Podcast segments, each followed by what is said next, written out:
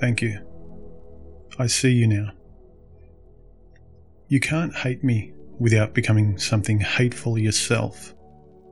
You can't laugh at me, at men, and ignore me because you give me a massive advantage. I see you, I hear you, but you don't see me. I know much more about you, about who you are, without your makeup, so to speak. Without the mask. I'm ridiculed, censored, and disliked by you, as though I'm to blame for everything, though I have no control over your world at all. You have the world to yourself. Yes, I see you, the real you, the naked you, finally. And you are not beautiful at all. And because you no longer care about me, I naturally no longer care about you. For who can love something or somebody that hates them?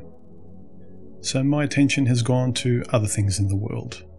Things that actually like me back, that reciprocate the effort I give to them, where the cost is not sunk. It's a two way street now, for the first time perhaps in my life. Yes, I see you clearly now. I know who you are. But you still don't know me at all. And you don't care to, which is fine.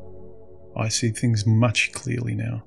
I see the world much clearly without you in the way and I see my place in it. It's much better than it used to be. Better because you've become honest for once. So, thank you.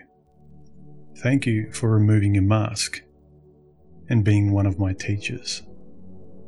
Feel free to subscribe, share, like, comment, and support me via the links below this content if you appreciate these talks. Cheers.